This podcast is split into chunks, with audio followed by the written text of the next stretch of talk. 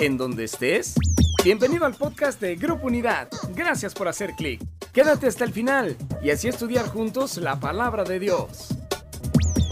La muerte no es algo fácil de hablar. Pero ¿qué tal si lo estamos viendo mal todo este tiempo? Como la mariposa, no puede vivir hasta que muera en el capullo. La muerte es un cambio. Por ejemplo, la Pascua. Gracias a Jesús, la muerte ya no es nuestro fin. Es una transición a una nueva vida. Esto es amor. Familia, ¿cómo están? Estamos contentos de saludarlos un día más. Gracias a Dios por la misericordia de Él con nosotros. Aquí está con nosotros, como su palabra es nueva, se, se, reaviva cada día su misericordia también con nosotros. Estamos contentos de saludarlos ahí donde están en su casa, que están pasando un tiempo en familia.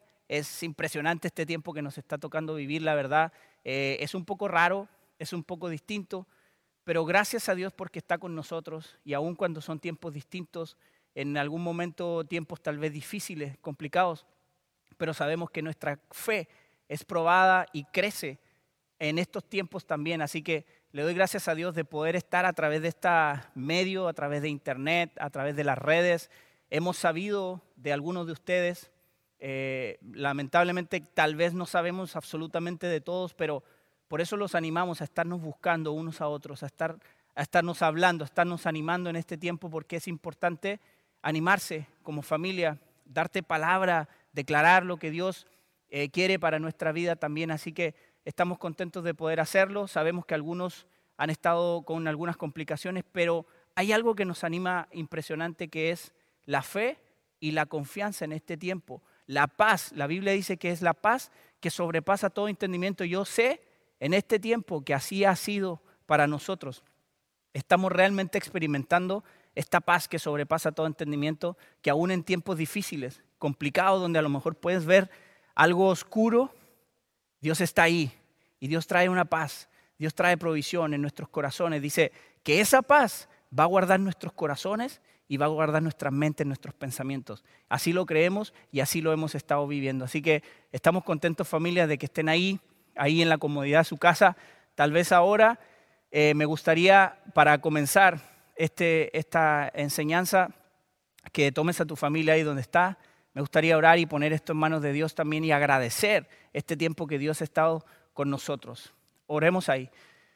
Dios, gracias, muchas gracias por tu presencia con nosotros, por tu vida, por tu corazón, por tu pasión, Señor, en nosotros. Gracias porque has mostrado tu amor cada día, Señor. Tu misericordia se renueva cada día, Señor. Gracias porque tu palabra es fresca todos los días con nosotros, nos anima, nos levanta, nos exhorta, Señor, nos confronta.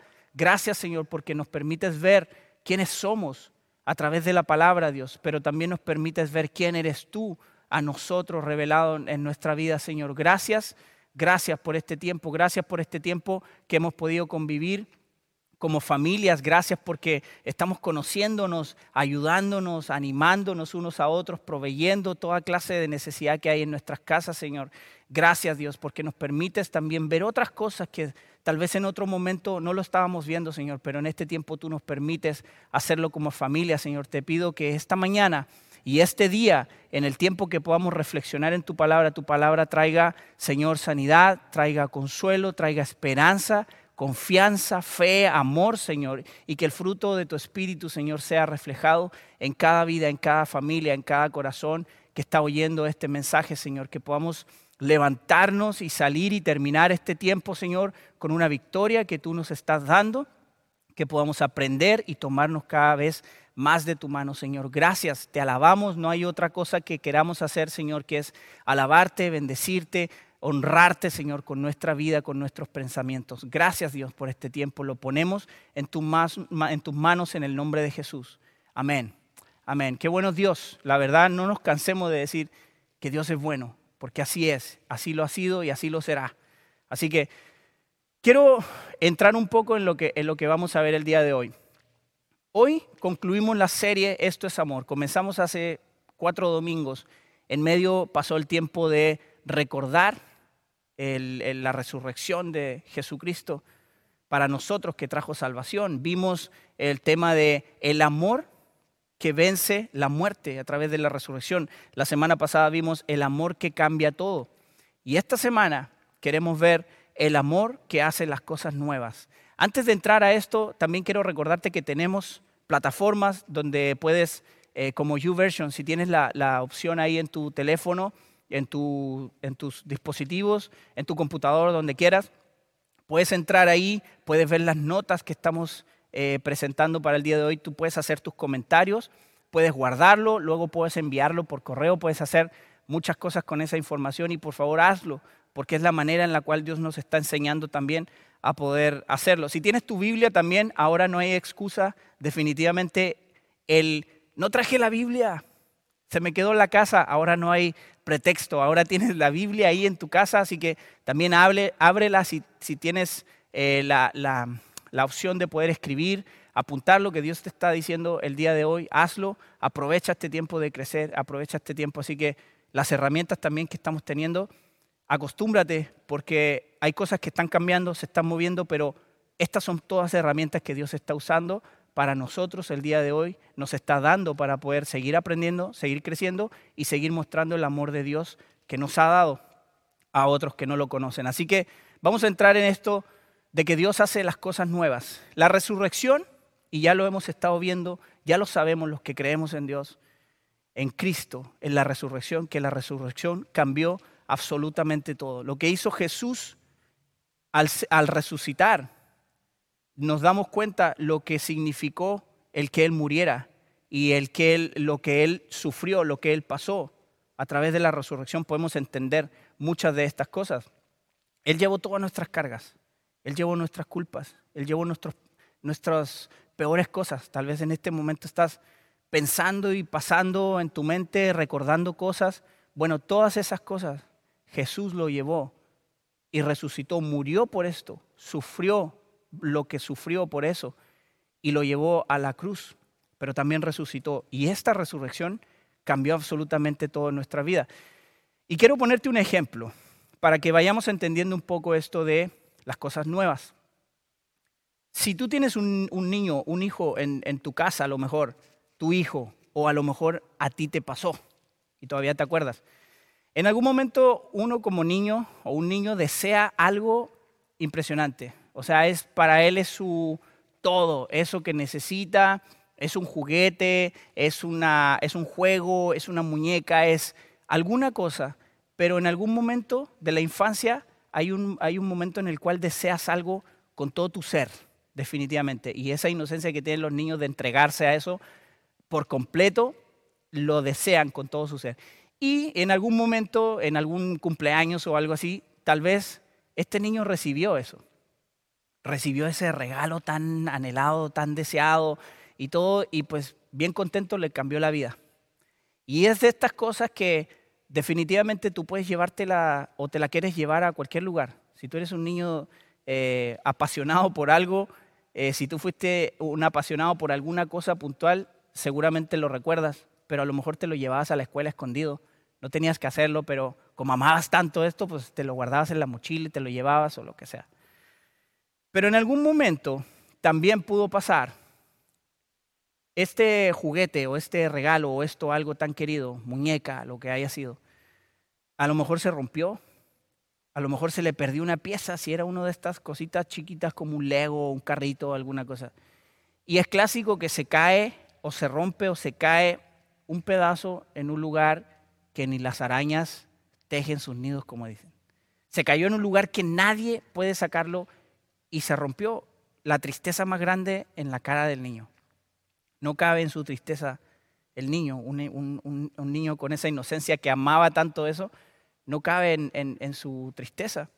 Y uno a veces con el afán de querer recuperar y ayudar a recuperar estas cosas, tratamos de, de, reponerlo, ¿no? Y decimos, no te preocupes, hijo, a lo mejor son los abuelos, porque los abuelos son muy dados también a, a chiquear de esa manera, pero el abuelo dice, no te preocupes, hijo, yo te voy a comprar este otra vez en, tu cumpleaños otra vez o, en alguna otra fecha del año.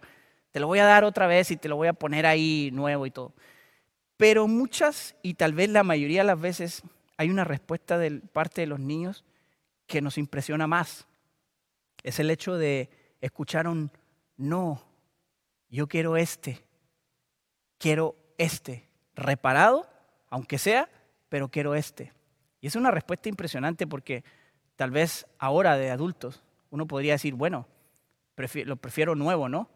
Pero esa inocencia del niño y esa respuesta tan impresionante de que no quiero, no quiero uno nuevo, quiero este, el cariño, el, lo que aprecia demasiado eso, incluso a veces hasta el gesto con el cual se le dio en una primera instancia, es algo que es irreemplazable. Pero muchas veces lo hacemos, nosotros nos pasa esto con el mundo. Nosotros en nuestra vida, en nuestro mundo que, que estamos, no queremos otro mundo, no queremos otra cosa. Queremos esta, pero reparada. La queremos reconstruida, la queremos rehecha. No queremos otra cosa. Muchas veces queremos incluso que nuestras familias no tener que pasar por cosas como la muerte. Tal vez quisiéramos que nuestra familia fuera eterna, que fuera para siempre aquí. Quisiéramos estar todos juntos, reunidos siempre. Quisiéramos que no haya dolor, que no tengamos que pasar por ese dolor, por esas situaciones complicadas en la vida en que tenemos que desprendernos o tiene que haber una ruptura cuando, cuando está el tiempo del noviazgo, todas esas cosas que uno eh, batalla en su corazón, en su mente, en sus pensamientos, pero que son dolorosas. Y muchas veces nosotros lo que quisiéramos es que eso no pasara, que todo eso fuera aquí mismo, pero rehecho, reparado. Entonces, pero vivimos en un mundo en el cual las cosas están siendo destruidas constantemente, están siendo destrozadas, están siendo rotas, como lo mismo que mencionábamos, están siendo separadas.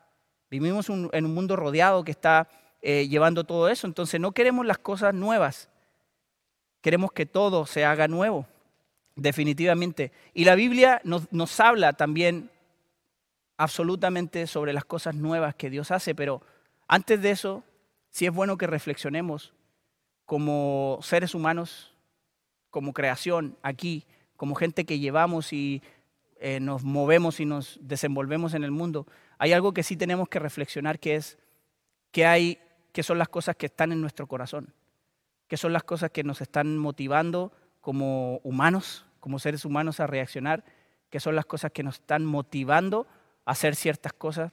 Son cosas que tenemos que reflexionar también y verlo a través del lente de la Biblia, pero son cosas que humanamente nosotros tenemos que reflexionar también a dónde vamos.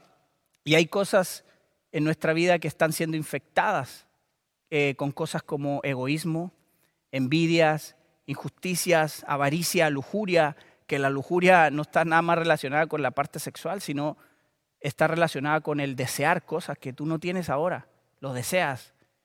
Y hay ineficacias de las cosas, en la forma en la que hacemos, en la forma en que trabajamos. Muchas cosas que están siendo, haciendo que este mundo realmente esté destrozando, destrozándose, rompiendo cosas, dividiendo, separando cosas. Entonces, el ritmo de esa vida que estamos teniendo, el ritmo del sistema en el cual estamos involucrados, es importante porque es el sistema que nos está envolviendo. Es la forma de hacer las cosas como, el, como mundo de llevar las cosas, de llevar un pensamiento y muchas veces el mundo, más que muchas veces tal vez, no tiene la capacidad de responderte esas cosas.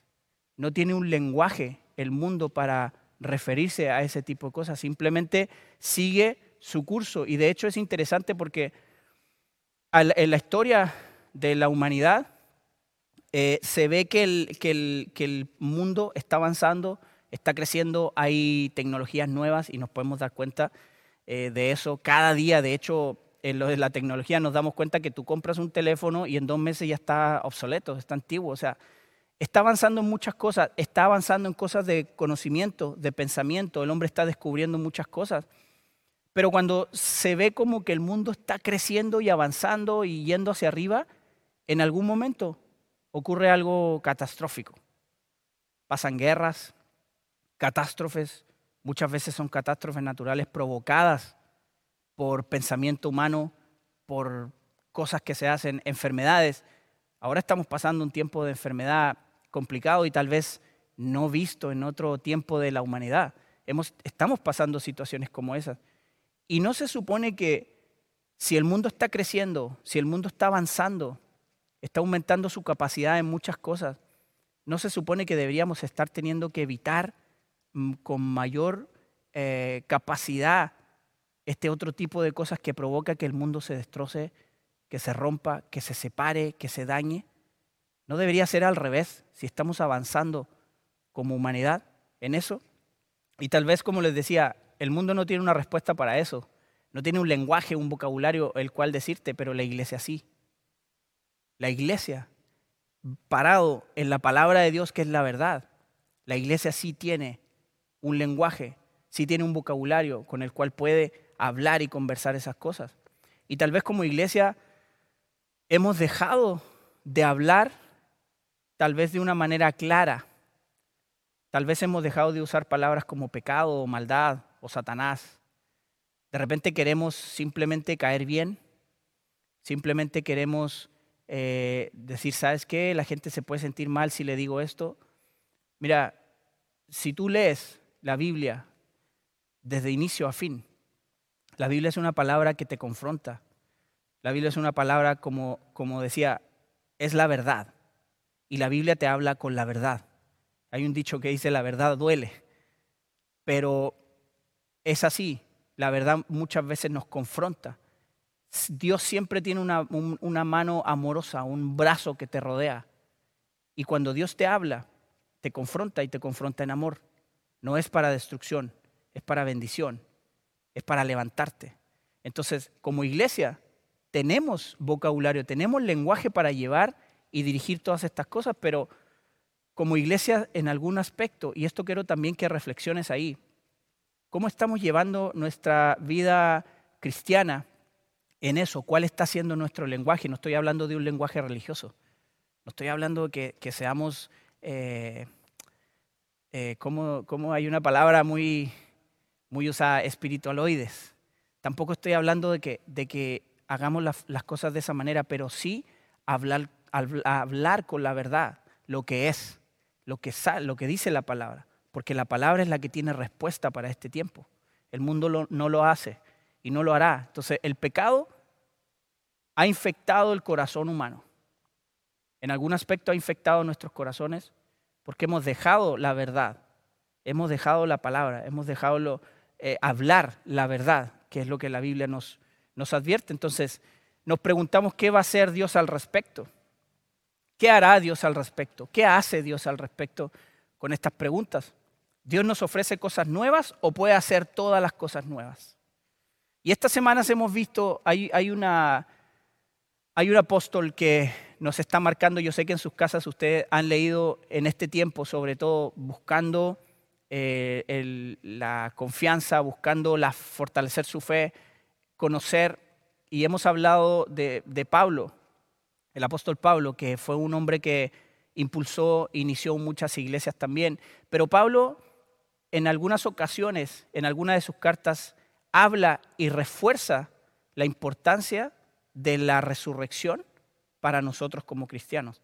Él refuerza en sus cartas la importancia de la victoria que tuvo Jesús sobre la muerte a través de la resurrección. Y él argumenta que debido a la resurrección, la muerte ha sido derrotada para siempre.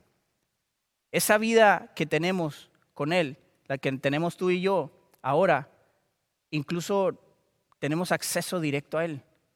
Tenemos acceso directo a lo que, a lo que Jesús en la cruz hizo a través de la resurrección. Nosotros como, como humanos, como creación de Dios, tenemos acceso directo a esa salvación. A través de eso tenemos acceso directo a través de Jesucristo al Padre, a Dios directamente. No tenemos que hacer más que creerlo. Y Pablo en Corintios, como les digo, nos da una imagen más completa de la esperanza que tenemos como cristianos. Y quiero que ahí donde estás, si tienes tu Biblia, eh, como ya les decía, si tienes tu teléfono, si tienes tu, tu Biblia física de hojas, por favor úsala, que se gaste en este tiempo tu Biblia, que se, que se gaste en todo lo que la estás usando y escribiendo. Así que vamos a Corintios, primera de Corintios 15, de versículo 51 al 57. Si ya lo tienen ahí, levanten la mano. No los puedo ver, pero por fe ya sé que están ahí. Dice así, Pero permítanme revelarles un secreto maravilloso. No todos moriremos, pero todos seremos transformados. Sucederá en un instante, en un abrir y cerrar de ojos, cuando se toque la trompeta final. Pues cuando suene la trompeta, los que hayan muerto resucitarán para vivir por siempre. Y nosotros, los que estemos vivos, también seremos transformados. Pues nuestros cuerpos mortales tienen que ser transformados en cuerpos que nunca morirán. Nuestros cuerpos mortales deben ser transformados en cuerpos inmortales. Entonces, cuando nuestros cuerpos mortales hayan sido transformados en cuerpos que nunca morirán, se cumplirá la siguiente escritura. La muerte es devorada en victoria. Oh muerte, ¿dónde está tu victoria? Oh muerte, ¿dónde está tu aguijón? Y termina este, estos versos diciendo, pero gracias a Dios, Él nos da la victoria sobre el pecado y la muerte por medio de nuestro Señor Jesucristo. Pablo está confirmando, afirmando que la victoria sobre la muerte es a través de Jesucristo, a través de la resurrección, a través de la muerte, de lo que Él pasó por llevar nuestras cargas, nuestras culpas, nuestros pecados, nuestros malos pensamientos, nuestros malos actos, nuestras enfermedades incluso. Los llevó, murió en la cruz y resucitó. Y aquí Pablo está confirmando eso en su carta.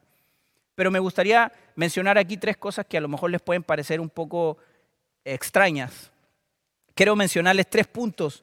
¿Cuál no es nuestra esperanza como cristianos? Apúntelo ahí. ¿Cuál no es nuestra esperanza como cristianos? Punto número uno. La esperanza cristiana no es una compensación.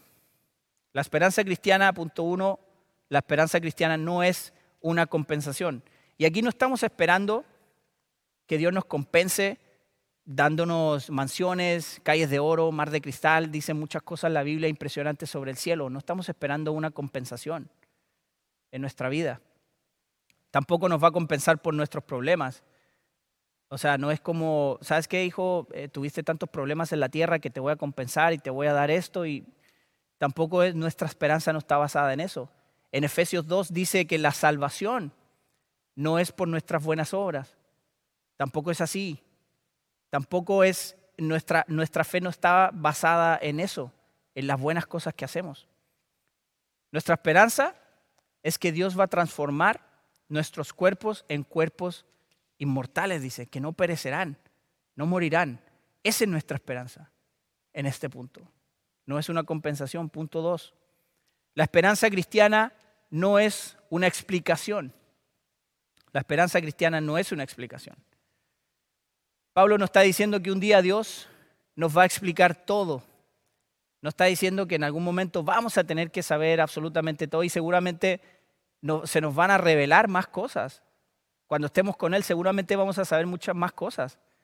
Pero nuestra esperanza no está basada en ese conocimiento, en esa explicación que tal vez estamos eh, esperando algunos eh, vivimos esperando una explicación de todo. Está bien hacerse preguntas, preguntar, pregunta a Dios. Dios tiene las respuestas para todo, pero nuestra esperanza no está puesta en eso. Ni aún los, primeros cristianos basaron esperanzas en eso tampoco. Nuestra esperanza se basa en que creemos que algún día todo va a ser hecho nuevo. Estamos hablando de hacer las cosas nuevas. Nuestra esperanza está puesta en que todo algún día va a ser hecho nuevo. El punto número tres. La esperanza cristiana no es evacuación. La esperanza cristiana no es evacuación. Y realmente a veces hablamos del cielo como esto. Nada más, a lo mejor nuestra, nuestro pensamiento es que Dios, Jesucristo, vendrán por nosotros, nos llevarán, nos vamos al cielo y se acabó.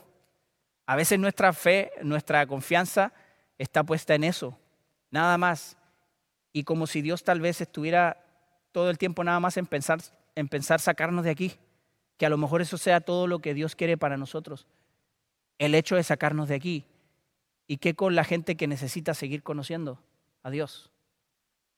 Entonces, ni los mismos cristianos, como le decían, estas cosas, que estos puntos que les estoy dando, ni aún los primeros cristianos estaban basando su fe y su confianza en eso.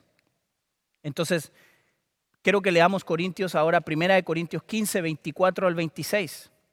Y aquí es algo muy interesante porque Pablo está hablando del final, el final de todo, el final de todo. Dice Pablo, después de eso vendrá el fin, cuando Él le entregará el reino a Dios el Padre, luego de destruir a todo gobernante y poder y toda autoridad. Pues Cristo tiene que reinar hasta que humille a todos sus enemigos debajo de sus pies y el último enemigo que será destruido es la muerte. El último enemigo. Aquí está hablando Pablo del final. Y en el final, podemos ver en Apocalipsis, eh, perdón, que Juan también tiene una visión. Y quiero que apunten ahí Apocalipsis 21 del versículo 1 al 5. Esta es nuestra esperanza. Dice, entonces vi un cielo nuevo y una tierra nueva, porque el primer cielo y la primera tierra habían desaparecido y también el mar. Y vi la ciudad santa, la nueva Jerusalén, que descendía del cielo desde la presencia de Dios como una novia hermosamente vestida para su esposo. Oí una fuerte voz que salía del trono y decía, miren, el hogar de Dios ahora está entre su pueblo. Él vivirá con ellos y ellos serán su pueblo. Dios mismo estará con ellos. Él les secará toda lágrima de los ojos y no habrá más muerte, ni tristeza, ni llanto, ni dolor. Todas esas cosas ya no existirán más, gracias a Dios. Y el que estaba sentado en el trono dijo, miren, hago nuevas todas las cosas. Hago nueva todas las cosas. Es lo que estamos hablando el día de hoy. La importancia de la resurrección de Jesucristo es hacer las cosas nuevas de aquí en adelante. La esperanza cristiana está basada en una nueva vida, en una nueva creación. Y eso es para ti y para mí el día de hoy. Hoy es día en que tú puedes decidir creer esto y vivir. Ahora Dios dice que hace las cosas nuevas. La palabra de Dios dice que hace las cosas nuevas. Y de repente tú puedes mirar por la ventana, tú puedes mirar las noticias, tú puedes mirar las redes sociales y a lo mejor estás viendo un mundo en caos, un mundo destruido, un mundo que te está llevando a diferentes cosas. La otra vez estábamos hablando también en un grupo eh, de varones, cómo han subido de repente cosas como la, cosas como la pornografía, las cosas de vicios que hay en diferentes lugares por estas situaciones. Tú puedes ver un montón de cosas ahora en el mundo. E incluso estas cosas pueden ahora estarte absorbiendo a ti. Aun cuando tenemos una esperanza, que la palabra de Dios nos habla de esta esperanza, de esta confianza, de esta fe, de esta seguridad que tenemos. Ahora tú puedes estar, eh, dices, a ver, le voy a creer a, los medios, le voy a creer a lo que estoy viendo acá, o voy a creer lo que es la fe. Voy a creer y voy a poner mi fe que es creer, que es la certeza de lo que se espera, la convicción de lo que no se ve. Poner mi fe y mi confianza en eso. Poner mi fe y mi confianza en eso que nos está hablando Pablo aquí en Corintios. Mi fe y mi confianza en eso que nos está hablando Juan aquí en Apocalipsis. Tenemos que decidir nosotros poner eso, confiar y creer y decidir. Esa cura que necesita el mundo ahora, que hablaba en un inicio la iglesia estamos dejando de hacer cosas tal vez, estamos dejando de ser directos, estamos dejando o le estamos sacando la vuelta a ciertas cosas. Esa cura nosotros sabemos quién es. Esa cura se llama Jesús, Jesucristo. Lo que hizo por nosotros nos trajo salvación, nos trajo redención, nos trajo perdón, liberación, restauración, sanidad, pasión, amor, la cruz nos trajo todas esas cosas. En este tiempo que hemos estado reflexionando, yo sé, como les decía también en sus casas, este tiempo es un tiempo de reflexión, es un tiempo de encontrarse con Dios cara a cara. Ahora la iglesia, la estructura, nos ayuda mucho a poder crecer, a poder alimentarnos, a escuchar la palabra, a activarnos, a servir tal vez a muchas cosas, pero ¿qué tal ahora? Que estás ahí en tu casa, que estás con tu familia, que tú, hombre, que eres la cabeza del hogar, estás dirigiendo a tu familia, que tu esposa está haciendo ayuda idónea para dirigir a tu familia, a tus hijos. a tus generaciones en que dependemos nada más y únicamente que de Jesucristo, de su amor, de lo que Él hizo por nosotros. Entonces, me gustaría compartir también lo que dice Efesios 2.10. Dice, pues somos la obra maestra de Dios. Él nos creó de nuevo en Cristo Jesús. Aquí está hablando de las cosas nuevas otra vez. Él nos creó de nuevo en Cristo Jesús, a fin de que hagamos las cosas buenas que preparó para nosotros tiempo atrás. Dios siempre ha pensado en nosotros. Siempre ha pensado en ti, siempre ha pensado en mí. Si tú estás ahí, tal vez batallando con que a lo mejor estás solo, a lo mejor no estás con tu familia, pero quiero decirte aquí ahora que Dios ha pensado en ti desde siempre. Tú has estado en el corazón de Dios desde siempre. Cuando Jesucristo hizo y pasó esto también, siempre estuviste en su corazón. Y quiero que lo sepas y te lo digo con toda humildad y te lo digo creyendo en mi corazón que Él ha pensado en nosotros, en cada uno de nosotros. Y nos ha salvado y ha hecho todo este sacrificio por nosotros. De hecho, en, en, en Isaías dice que el sufrimiento de Jesús fue tal que fue desfigurado completamente, que no tenía un aspecto humano. De repente les decía en el, un domingo atrás que de repente nos imaginamos, tenemos ideas de cosas, de lo que Él sufrió realmente, pero todavía no alcanza a, a describir las películas que muestran, las imágenes, no alcanzan a describir lo que realmente Él pasó. Y es porque Él llevó toda nuestra carga, Él llevó toda nuestra carga, nuestros pecados, nuestras culpas, nuestra enfermedad. Él llevó todo eso. Pero lo, importante de esto es que Él decidió hacerlo por amor a nosotros, pasar esto, morir. Él murió, Él fue sepultado, pero Él resucitó. Y cuando resucitó, Él nos hizo libres. Él venció a la muerte. Es lo que estamos leyendo aquí en la palabra. Y dice 2 Corintios 5, 17. Esto significa que todo el que pertenece a Cristo se ha convertido en una persona nueva. Aquí está reafirmando esto. Lo acabamos de leer también en Efesios. Esto significa que todo el que pertenece a Cristo se ha convertido en una persona nueva. La vida antigua ha pasado. Una nueva vida ha comenzado. Si tú estás pegado en tu mente con el pasado, lo que hiciste, lo que hayas hecho, lo que hayas pensado, el Señor tiene una vida nueva para ti hoy. Dios tiene una vida nueva para, para ti a través de su Hijo Jesucristo. Y lo que tenemos que hacer, nada más, es reconocerlo en nuestra vida, es reconocerlo en nuestro corazón, es reconocerlo en la forma en la que reflejamos el amor de Dios, es que aceptamos en nuestro corazón eso, en que vivimos y caminamos creyendo eso. Y quiero nada más dejarte con este, este último versículo de Romanos 19. Si declaras abiertamente que Jesús es el Señor y crees en tu corazón que Dios lo levantó de los muertos, serás salvo. Este amor que Jesús entregó por nosotros, decláralo con tu boca, con tu persona, con tu mente, con tu corazón. Aquí dice, declara abiertamente que Jesús es el Señor en tu vida, en tu corazón, que Él vino y te rescató, que Él vino, murió por ti, se entregó por ti y te salvó. Y serás salvo, dice. Entonces quiero, familia, me gustaría en este tiempo orar, si, si tú estás ahí con tu familia. Yo sé que Dios está tocando nuestras vidas, está tocando nuestros corazones, nos está trayendo algo nuevo. Dios trae cosas frescas todos los días y en este tiempo tan especial, tan eh, raro, pero tan impresionante la manera en la que Dios está hablándonos. Eh, yo quiero orar y quiero que podamos unirnos a la gente que ahora, si tú estás ahí en tu casa, y tal vez no has hecho esta decisión por, por Jesucristo, no has reconocido el sacrificio que Él hizo para poder darnos salvación, para poder traernos libertad.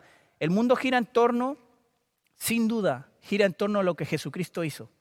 La gente no puede negar eso. El mundo gira en torno a lo que Jesucristo hizo. Y nosotros lo declaramos, nosotros lo vivimos. Así que ahí donde estás, si tú estás solo en tu casa o si estás con tu familia, si hay alguien ahí acompañándote, por favor, me gustaría que hiciéramos esta oración para que conozcas a este Jesús que nos ha salvado, nos ha rescatado, nos ha librado y nos levanta cada día. Repite conmigo esta oración.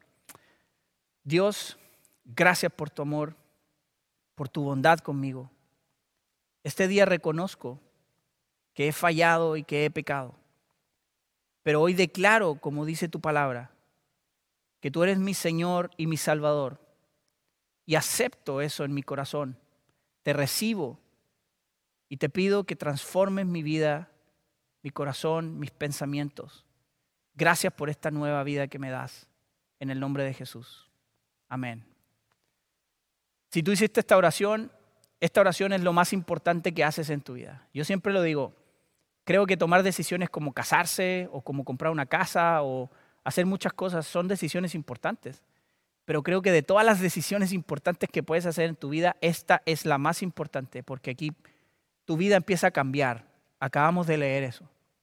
Dios hace las cosas nuevas. Dios marca de aquí en adelante. En el momento que tú decides hacer esto, seguir, caminar con Él, aprender de Él, entonces Dios transforma tu vida y cambia eso. Y ahora tienes vida eterna con Jesucristo. Vamos a reinar, también hablamos de eso. Vamos a reinar con Él por siempre. Vamos a estar, dice que toda lágrima se enjugará. No va a haber muerte, no va a haber dolor, no va a haber llanto.